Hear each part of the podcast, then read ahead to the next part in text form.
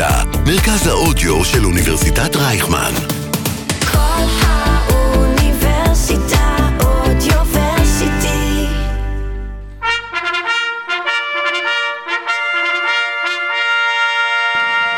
איתמר בן גביר, מתחייב אני. אביגדור ליברמן, מתחייב אני. יאיר לפיד, מתחייב אני. בנימין נתניהו, מתחייב אני. אני מתכבד לפתוח את הישיבה הראשונה של הכנסת העשרים וחמש. היום יום שלישי, כ"א בחשוון התשפ"ג. שלום לכל המאזינים והמאזינות. אני קרן אסף ואתם מאזינים לעוד פרק של אקדמיקס, הפודקאסט האקדמי שלנו, כאן בכל האוניברסיטה, מרכז האודיו של אוניברסיטת רייכמן. מערכת הבחירות האחרונה העלתה לראש הכותרות נושאים חוקתיים רבים ושאלות מהותיות על האופי החוקתי של מדינת ישראל. בפרקים הקרובים של אקדמיקס אצלול יחד עם פרופסור רבקה וייל, מרצה וחוקרת של משפט חוקתי לכמה מהם. היום הזה הוא יום קשה ועצוב.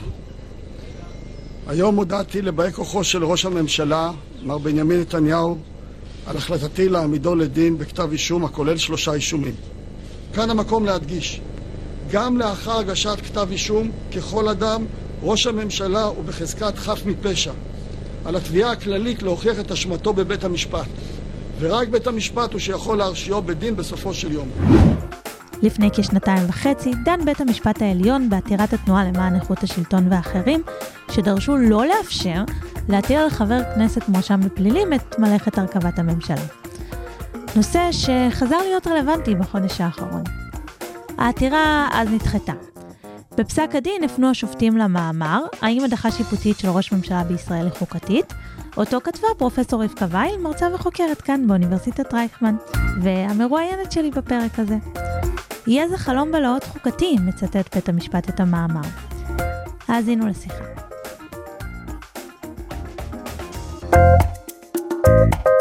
אקדמיקס. אקדמיה בגובה העיניים. עם קרן אסף.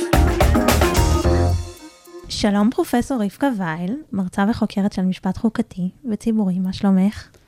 אה, בסדר, קרן, תודה שאת מארחת אותי היום. אז uh, היום אנחנו הולכות לדבר על נושא שחזר להיות רלוונטי בימים האחרונים, ראש ממשלה נאשם בפלילים, הרכבת ממשלה על ידי נאשם בפלילים.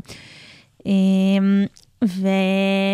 ואני רוצה לספר למאזינים והמאזינות, uh, שבמאמר שלך, שפורסם uh, בשנת 2020, Uh, הוא נכתב אחרי שלוש מערכות בחירות תוך שנה, למי שלא זוכר, בהן נתניהו לא מצליח להרכיב ממשלה.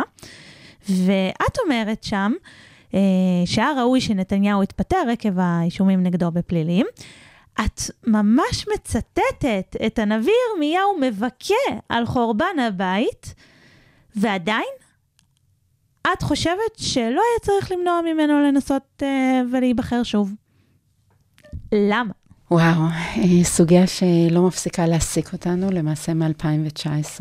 אה, המאמר שלי, שהכותרת שלו היא האם הדחה שיפוטית שראש ממשלה בישראל היא חוקתית, אה, הוא פורסם במשפט וממשל ב-2020, אבל הוא נולד בהרצאה שנתתי ב-2019 בכנס שנתי של חיפה למשפט. וכשנתתי את ההרצאה, היה מדובר בתקופה שעדיין היועץ המשפטי לממשלה דאז, דוקטור אביחי מנדלבליט, טרם החליט אם להגיש כתב אישום נגד בנימין נתניהו, שהיה אז ראש ממשלה, לאחר שימוע. כלומר, אנחנו חיכינו בעצם לשימוע. וכשקיבלתי את ההזמנה, הייתי פתוחה שאצטרף לדעה הרווחת באקדמיה בזמנו, ובמידה רבה זה עדיין, זו עדיין הדעה הרווחת, שאם יוגש באקדמיה. כתב אישום, כן, באקדמיה, שאם יוגש כתב אישום נגד ראש ממשלה, אז ראוי להכיל עליו את הלכת דרעי-פנחסי ולאסור עליו לעמוד בראשות הממשלה. ולמאזינים שלא מכירים את הלכת אה, דרעי-פנחסי, מדובר בשני פסקי דין שניתנו באותו היום בשנת 1993, והם עסקו בעצם בשאלה של הדחה של אישי ציבור שהואשמו בפלילים. שתי הפרשות בעצם עסקו בשני חברי כנסת של מפלגת ש"ס, אה, סגן השר רפאל פנחסי, שהוא כבר אה, לא בציבוריות הישראלית, אבל גם השר אריה דרעי, שהיה שר בזמנו וכנראה עתיד להיות שר עכשיו. וכל פרשה בעצם מפנה לפרשה השנייה ומסתמכת עליה. שתיהן ניתנו פה אחד. אה, אחד כתב הנשיא שמגר, את השני כתב השופט ברק, כתוארו אז. ובעצם ההלכה הזו קובעת שהעובדה שאדם עומד בתנאי הכשירות שהחוק או חוק היסוד קבע, זה עדיין לא גורע מהחובה שמוטלת על מי שממונה עליו להפעיל שיקול דעת האם האדם ראוי לתפקיד. כלומר, ההלכה הזו בעצם אה, באה ואומרת, אה, כשירות לחוד ושיקול דעת לחוד, זו הסיסמה, כשבעצם המשמעות מאחורי הסיסמה זה אה, בעצם שתנאי הכשירות לתפקיד זה רק בעצם תנאי מינימום, ועדיין הממונה צריך להפעיל שיקול דעת האם האדם ראוי. ובעצם ההלכה הזו מבחינה בין היחס של המשפט הפלילי לאדם שנאשם בפלילים, כשבמשפט הפלילי עומדת חזקת חפות, לבין המשפט המינהלי. ששם אנחנו באים ואומרים שבעצם אה, כתב אישום חמור, אה, יכול שהוא יחייב את מי שממונה על אותו אדם לפטר את האדם, אה, אם אותו אדם לא יתפטר בעצמו. והאינטואיציה הבסיסית שלי, כשאני מקבלת את ההזמנה הזו אה, להשתתף בכנס חיפה, זה שבוודאי, אולי קל וחומר, שאם זה הדין לגבי סגן שר או לגבי שר, אז זה הדין שצריך לחול גם על ראש ממשלה שנאשם בפלילים. ומה שמפתיע, שעד לה, להשתתפות שלי בכנס, שיניתי את דעתי ב-180 אה, מעלות, ובעצם אה, אני, אה, אחרי שחקרתי את הנושא, הבנתי שלמעשה הכנסת, בכובעה כרשות מכוננת, הכנסת בחרה להכיל דין שונה על ראש ממשלה שנאשם בפלילים, מהדין שחל על שרים שנאשמים בפלילים. למדתי בעצם שהכנסת אה, אה, עיגנה מפורשות הסדרים בחוק היסוד, חוק יסוד הממשלה, אה, שמונעים בעצם הדחת ראש ממשלה אה, בשלב הגשת כתב אישום.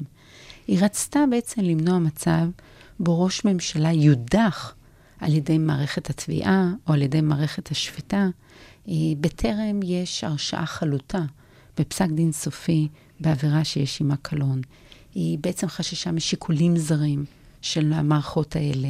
היא רצתה גם להגן על המערכות אה, אכיפת החוק מפני הזעם של הרשויות הנבחרות, אה, כשאנחנו למעשה חווים חלק מהזעם הזה כבר תקופה ארוכה, אה, עם מחירים לא פשוטים לחברה הישראלית. והכנסת גם רצתה להגן על דין הבוחר, על עקרון הדמוקרטיה. שעד שאין הרשעה סופית, בעצם הבוחר הוא זה שקובע בעקיפין מי יהיה ראש ממשלה בישראל. אני גם חשבתי שמשיקולי מדיניות, זה לא נכון להציב את בית המשפט במצב שהוא מדיח ראש ממשלה, שהוא מביא להפלת ממשלה.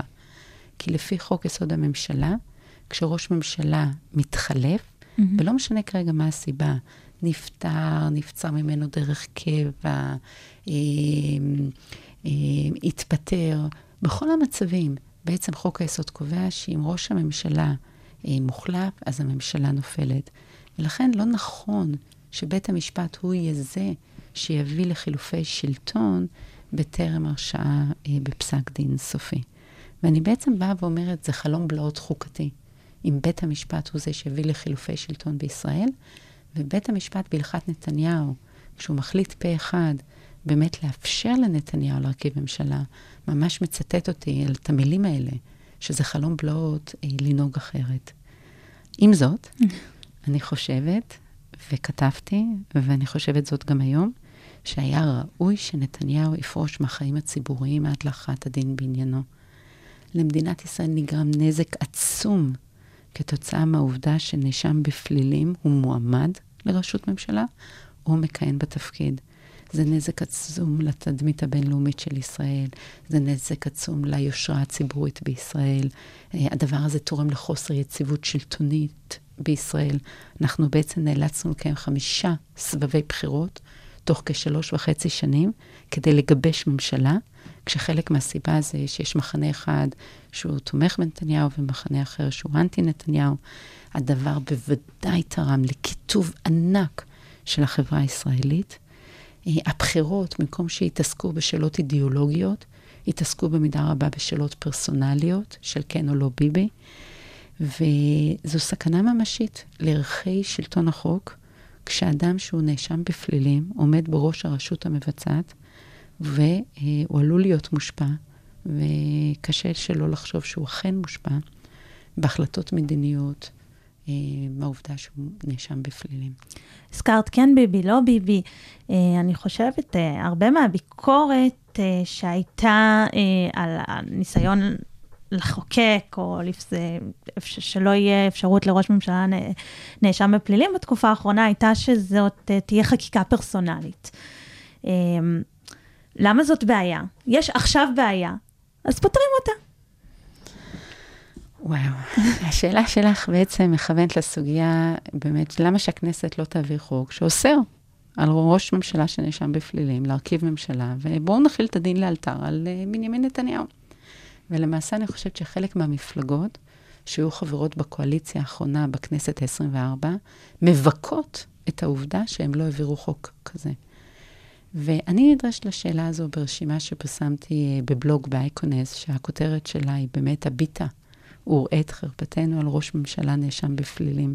מה ששאלת אותי בעצם, שאני מצטטת את הנביא ירמיהו.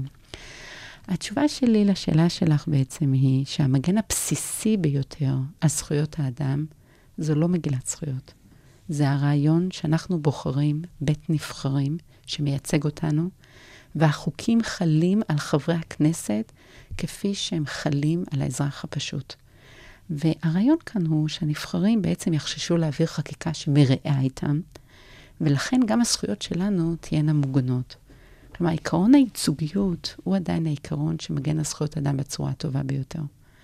אבל כדי שהעיקרון של הייצוגיות יעבוד, צריך שהחקיקה תהיה כללית, שהיא תחול על ציבור לא מסוים של אנשים. אם אנחנו יודעים מראש שפלוני הוא זה שעתיד להיפגע כתוצאה מהחקיקה, כלומר, יש כאן מבחן של תוצאה, ואנחנו יודעים שהמוטיבציה לחקיקה, המניע, התכלית, זה בעצם לפגוע באותו אדם. אז אנחנו מתפשרים על העיקרון הכי בסיסי של המשמעות של עקרון שלטון החוק, עיקרון של חקיקה כללית ולא אינדיבידואלית. אנחנו בעצם הופכים את בית המחוקקים גם לשופט וגם למבצע. וזה תפקיד של הרשויות האחרות. הן אמורות ליישם את החוק שנקבע באופן כללי ולא באופן אינדיבידואלי. ואם יש לנו את האיחוד של כל שלוש הסמכויות בידי גוף אחד, שהרשות המחוקקת הופכת להיות השופטת והמבצעת, זו כבר הרצות, זה כבר סופה של דמוקרטיה. עכשיו, באותה רשימה אני גם טוענת שלמעשה, אפילו אם יתקנו את חוק יסוד הממשלה, ויבואו ויגידו, אוקיי, התיקון לא חל לאלתר, אלא הוא יחול לאחר הבחירות הבאות, זה לא באמת פותר את הבעיה, כי אנחנו עדיין יודעים שזה לגבי אדם פלוני, אז זה לא פותר את הבעיה. אני סבורה שזו בהחלט עדות לחוזק של מערכות השלטון במדינת ישראל, של מערכת המשפט הישראלית, שחלק מעקרון שלטון החוק הוא גם שמצד אחד, אנחנו לא מדיחים ראש ממשלה שנאשם בפלילים, כי זו החלטה של הכנסת כרשות מכוננת, אבל מצד שני, שגם ראש ממשלה, ככל אדם בישראל, בעצם עומד לדין בפני שופטי ישראל כשהוא חשוד בעבירות חמורות בפלילים, וצריך להבין שזה לא עניין של מה בכך. כי למשל בשיטה האמריקאית, העמדה הרווחת היא שאי אפשר להעמיד לדין נשיא מכהן, וזה לא בגלל שזה כתוב בצורה מפורשת בחוקה האמריקאית, אלא האמריקאים חושבים שזה בעצם יעמיס יותר מדי, ייצור מתח גדול מדי על העיקרון של הפרדת רשויות. אפשר גם להגיד אבל שזה לא באמת אה, הסדר שלילי, שזה שחוק יסוד הממשלה שכונן לפני עשרות שנים, אה, לא אומר שלא יכול להיות שיהיה פה ראש ממשלה נאשם בפלילים, זה לא כי רצו שיהיה פה, לאפשר לראש ממשלה שנאשם בפלילים אה, אה, להתמודד, אלא אף אחד לא דמיין בכלל ש, שנגיע למצב כזה, ש, שיש פה ראש ממשלה שמואשם בפלילים ומסרב להתפטר. אז אמנם לא, לא, לא, לא ציינו את זה במפורש, אבל יכול להיות ש, שזאת הייתה הכוונה? אה, למעשה בשלב כלשהו, אני חושבת ב-2019, אמר נשיא המדינה דאז אה, אה, רובי ריבלין, הוא התבטא שהכנסת לא נתנה את דעתה על המשבר החוקתי שנקלענו אליו. ולמרות שזה נשמעת תזה מצוינת ואפשרית, המחקר שלי מלמד אחרת. המחקר שלי מלמד שהכנסת קיימה דיונים מפורטים בשאלה אם היא רוצה לאפשר לראש ממשלה שנאשם בפלילים לכהן, והיא בחרה לענות על השאלה בחיוב. למעשה רובי ריבלין היה שותף פעיל כחבר כנסת בדיונים בוועדת חוקה, חוק ומשפט בשנת 2001, על הניסוחים וההסדרים שיחולו על ראש ממשלה שנאשם בפלילים, וזה לא היה כרוך בדמיון רב מבחינת הכנסת. כי כבר כשהכנסת דנה בנושא, היו מקרים שבהם ראשי ממשלה נחשדו בפלילים. תחשבי על uh, יצחק רבין בשנת 1977 ופרשות הדולרים, uh, וההמשך באמת, uh, גם נתניהו בשנות ה-90 נחשד בפלילים. גם האפשרות שנבחר ציבור יסרב להתפטר, גם זה כבר היה ידוע לכנסת.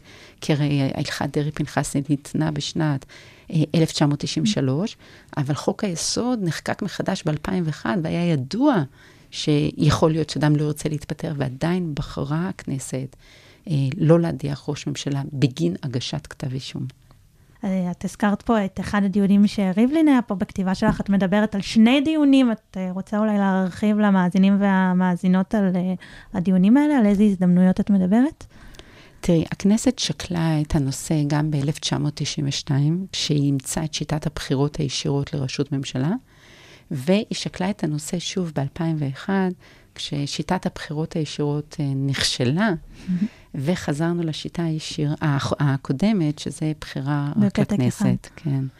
ואני רוצה בעצם להקריא לך מחוק יסוד הממשלה.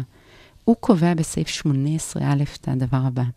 הכנסת רשאית, בהחלטת רוב חבריה, ואנחנו יודעים שרוב זה 61, כי אחרת למה אומרים לנו רוב, מה החידוש?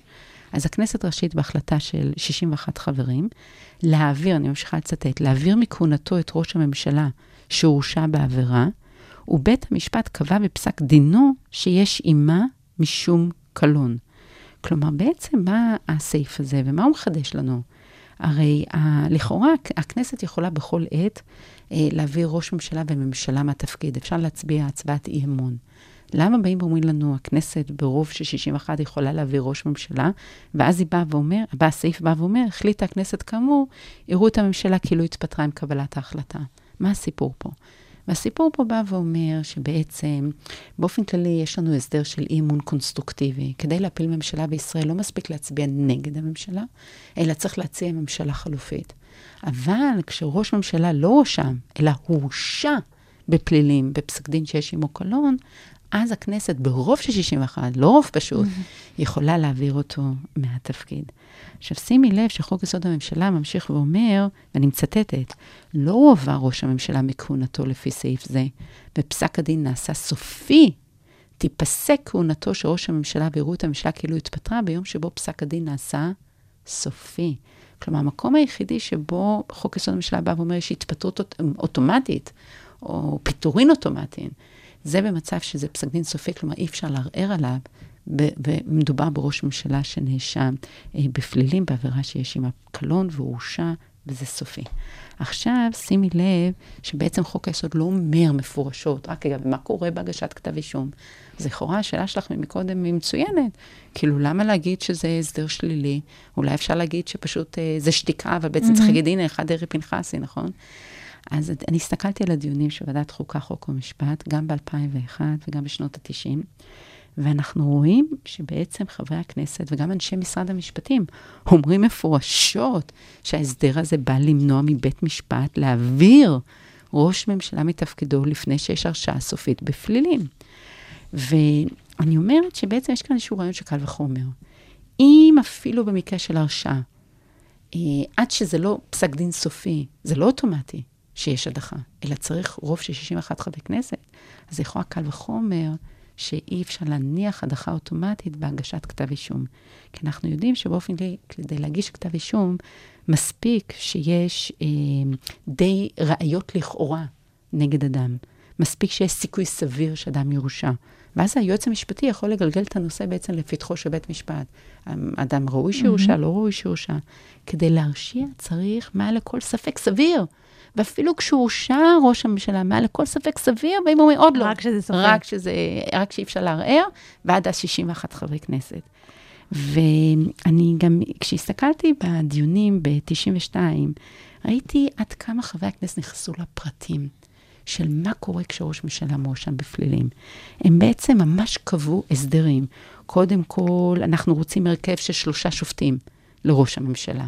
למה? כי הוא אדם חשוב, משרה אה, בעלת חשיבות לאומית עליונה, אני מצטטת מדיוני הכנסת, ואני מצטטת, כאשר יושבים שלושה שופטים, הסיכויים שתתקבל החלטה נכונה יותר גדולים מאשר כאשר יושב שופט אחד. ואחרי זה הם באו ואמרו, אוקיי, אנחנו מדברים על ראש ממשלה נאשם בפלילים, אז בואו נגיד שהערכאה הראשונה לא תהיה בשלום, אולי זה, אולי זה בכלל איזושהי עבירה קטנה יחסית, עוון.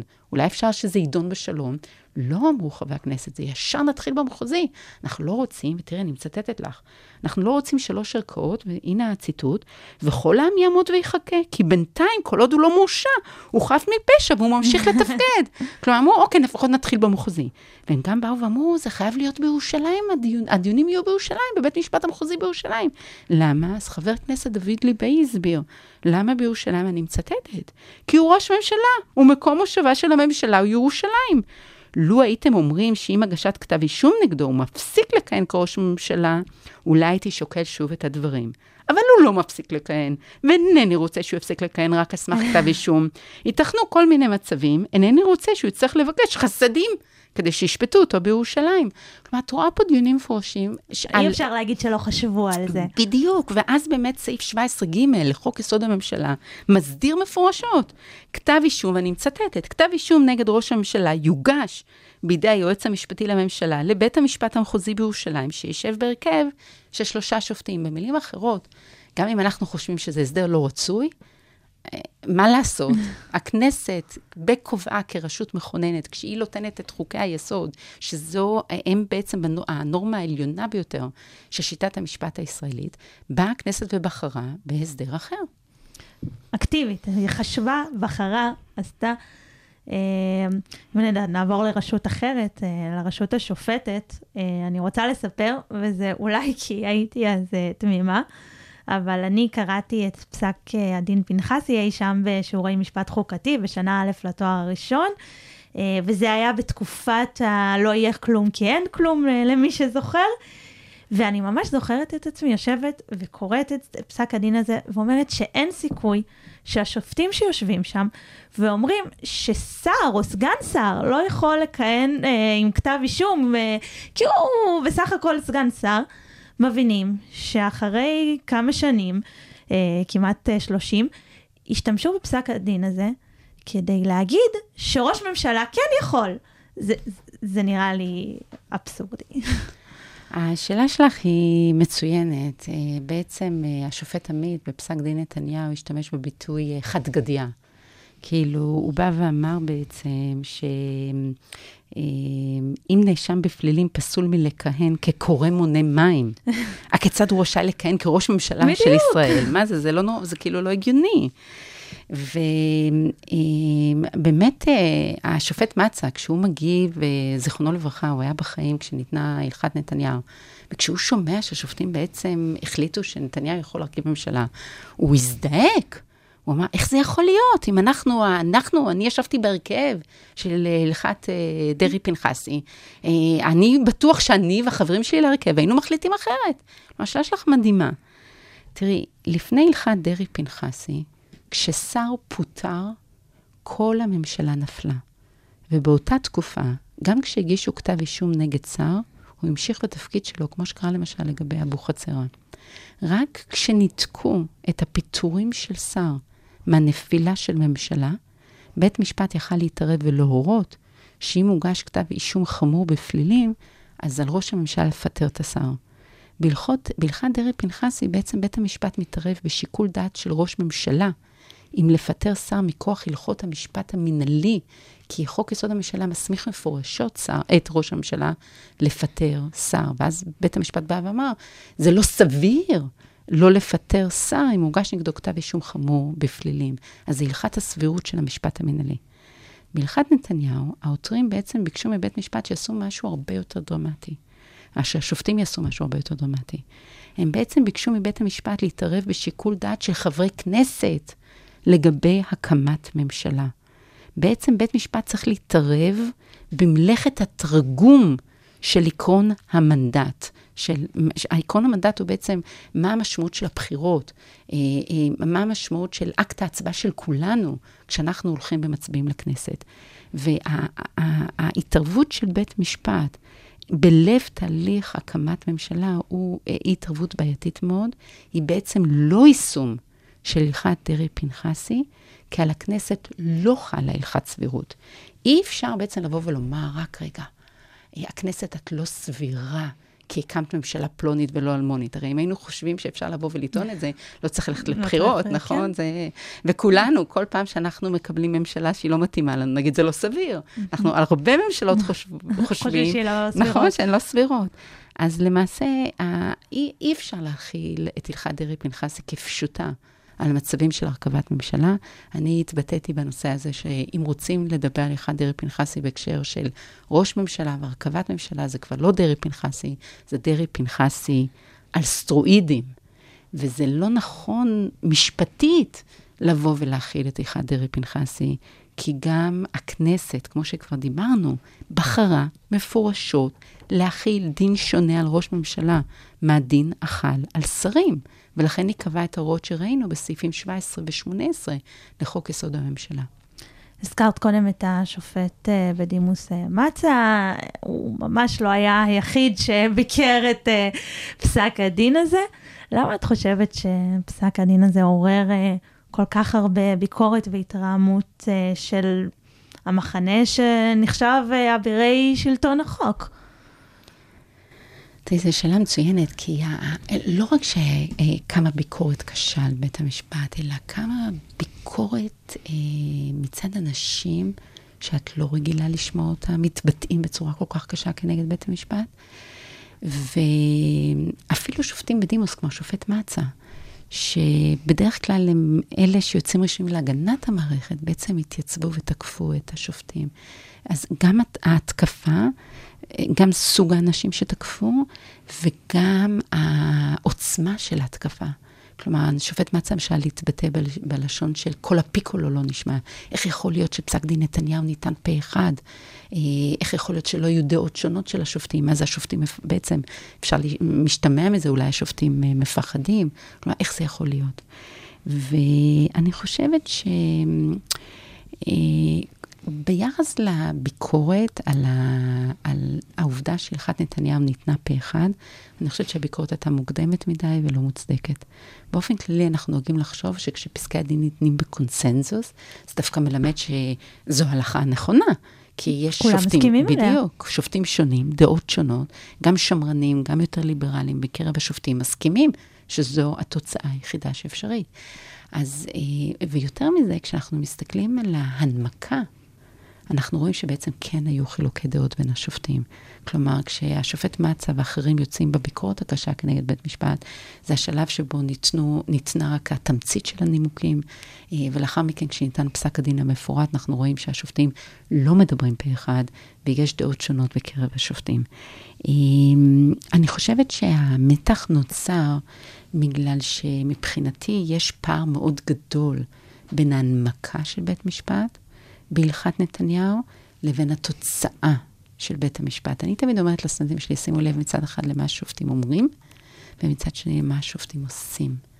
והשופטים עושים באמצעות התוצאות, באמצעות השורות התחתונות, איך זה משפיע על, ה, על המציאות האמפירית. ומצד שני מנמקים לנו.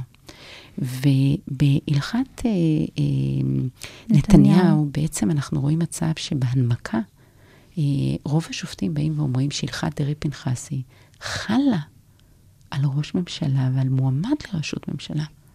עכשיו, אם בהנמקה הלכת דרעי-פנחסי חלה, אז איך יכול להיות שבתוצאה אתם מאפשרים לנתניהו, שנאשם בעבירות חמורות בפלילים, להרכיב ממשלה? זה פער לא נסבל בעצם בין ההנמקה מצד אחד לתוצאה אה, מצד שני.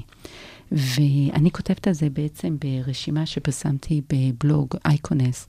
אני קוראת לרשימה בעצם להלכת דרעי, להלכת נתניהו, על הפער בין הנמקתה של הלכת נתניהו לתוצאתה. ואני בעצם חושבת שבית משפט אה, היה צריך לומר אחרת. הוא היה צריך לבוא ולומר מפורשות שהכנסת כרשות מכוננת בחרה שלא להכיל את הלכת דרעי-פנחסי על ראש ממשלה, על מועמד לראשות ממשלה, אה, ולכן אה, אי אפשר להכיל את הלכת דרעי-פנחסי, אה, ואז בעצם לא היה את אותו פער קשה בין ההנמקה לבין התוצאה של, של ההלכה. אני חושבת שגם נקודה מעניינת בביקורת על פסק הדין הזה, זה שלא מבקרים אותו רק אבירי שלטון החוק, אלא ממש תומכי נתניהו, שזה מפתיע, כי כביכול שפטו לטובתם, נתניהו יכול להתמודד. כן, זה מדהים שבית המשפט אה, אה, מותקף מ- מכל, ה- כן, מכל הכיוונים, ולפעמים כשכולם לא מבסוטים, הסימן שהפסק דין נכון, נכון? כי זה אומר שזה לא ניסה לרצות מחנה כזה או אחר, אלא זה, זו באמת עמדתם של השופטים. אני חושבת שמחנה נתניהו הבין שבעצם כשבית משפט יצר את אותו פער בין הנמקה לתוצאה, הוא בעצם השאיר לעצמו מרווח להתערבות שיפוטית בעתיד. ומה שאני מראה ברשימה שלי על הפער בין ההנמקה לתוצאה של הלכת נתניהו, אני בעצם מראה כל מיני כיוונים אפשריים שבו, שדרכם בית המשפט יכול להתערב בעתיד. למשל, אה, בית המשפט לא התערב בהלכת נתניהו, כי היה מדובר בסבב האחרון להקמת ממשלה. היה מדובר במצב שבו 61 חברי כנסת כבר מבקשים מנשיא המדינה, תטיל את התפקיד על מר נתניהו. יכול להיות שבסבבים הראשונים, כשיש מועמדים בעלי סיכוי שווה אה, להרכיב ממשלה, אז על נשיא המדינה לקחת בחשבון את העובדה שיש נאשם אה, בפלילים. אה, יכול להיות שהשופטים היו מחליטים אחרת, אה, אם הציבור לא היה יודע במועד הבחירות שמדובר בנאשם בפלילים, ולכן הוא לא לוקח בחשבון את השיקול הזה. יכול להיות שחלק מהשופטים היו נוהגים אחרת, אלמלא דובר בשלושה סבבי בחירות תוך שנה וחצי, משבר קורונה. אה, יכול להיות שחלק מהם היו נוהגים אחרת, אם למשל היה מדובר בראש ממשלה חלופי, אם ההעברה שלו מהתפקיד לא הייתה מביאה לנפילת ממשלה. יכול להיות שהם היו נוהגים אחרת, אה, לא דובר למשל בעבירות גוף, אם, כש, כשיש עדים ואין ספק שהמעשה נעשה. אה, יש חומר, יכול להיות שהם היו נוהגים אחרת, אלמלא קיבל על עצמו נתניהו את הסדר ניגוד העניינים. Mm-hmm. שהוא התחייב בפני בית המשפט. כלומר, השופטים, דרך הפער הזה בין ההנמקה לתוצאה, השאירו לעצמם אפיקי התערבות בעתיד. הם כאילו השאירו איזשהו מין שוט מעל אה, נאשם בפלילים שמרכיב ממשלה, שאנחנו כן יכולים להתערב ובעצם למנוע הרכבת ממשלה, ויכול להיות שאת ההבנה הזאתי אה, מחנה נתניהו אה, הפנים, אה, וזה הביא לחלק מהביקורות מבחינתם כנגד בית המשפט. לסיום, גם אם נגיד שמחריגים את נתניהו ומעבירים חוקים בנושא הזה שייכנסו לתוקף עוד עשור, זאת אומרת שזאת לא חקיקה פרסונלית. מה לדעתך אה, צריך לעשות? עד כמה דרוש כאן אה, חישוב מסלול מחדש? תראי, זו שאלה קשה, ואני חושבת שאנחנו כולנו מתלבטים בה, בינינו לבין עצמנו בימים אלה, כשאנחנו רואים את המחירים הקשים אה, של העמדה לדין של ראש ממשלה מכהן, על הפוליטיקה הישראלית, על החברה הישראלית, על הקיטוב בחברה הישראלית. עכשיו, ברשימה שלי, שכבר דיברנו עליה, להביט ההורה את חרפתנו, אני טוענת שבאמת מדינת ישראל צריכה לחשב מסלול מחדש. אין, אין בעצם תחליף לשינוי עומק בנורמות השלטוניות שלנו. ולכן מפלגות שנושא תואר המידות השלטוני קרוב לליבן, הן בעצם צריכות לעשות מעשה. לדעתי, וזה מה שאני קוראת להן לעשות, הן צריכות בעצם ליזום שינוי בתקנון שלהן, ובמסגרת השינוי הזה הן צריכות להתחייב שהן לא תאפשרנה לנאשמים בפלילים להיות מועמדים שלהן בבחירות לכנסת, או לפחות שנאשמים בפלילים לא יעמדו בראשות המפלגה. עכשיו, הוראה בתקנון המפלגה היא אכיפה מבחינה משפטית. בתי משפט אכפו כבר הוראות תקנון בעבר. הם ראו בהן חלק מחוזה מחייב בין המפלגה לחברים ובין החברים לבין עצמם. וזה חלק מחופש ההתאגדות בעצם של חברי המפלגה. וגם מפלגות יכולות להעלות דרישה כזאת לשינוי התקנון כחלק ממשא ומתן קואליציוני על הרכבת ממשלה.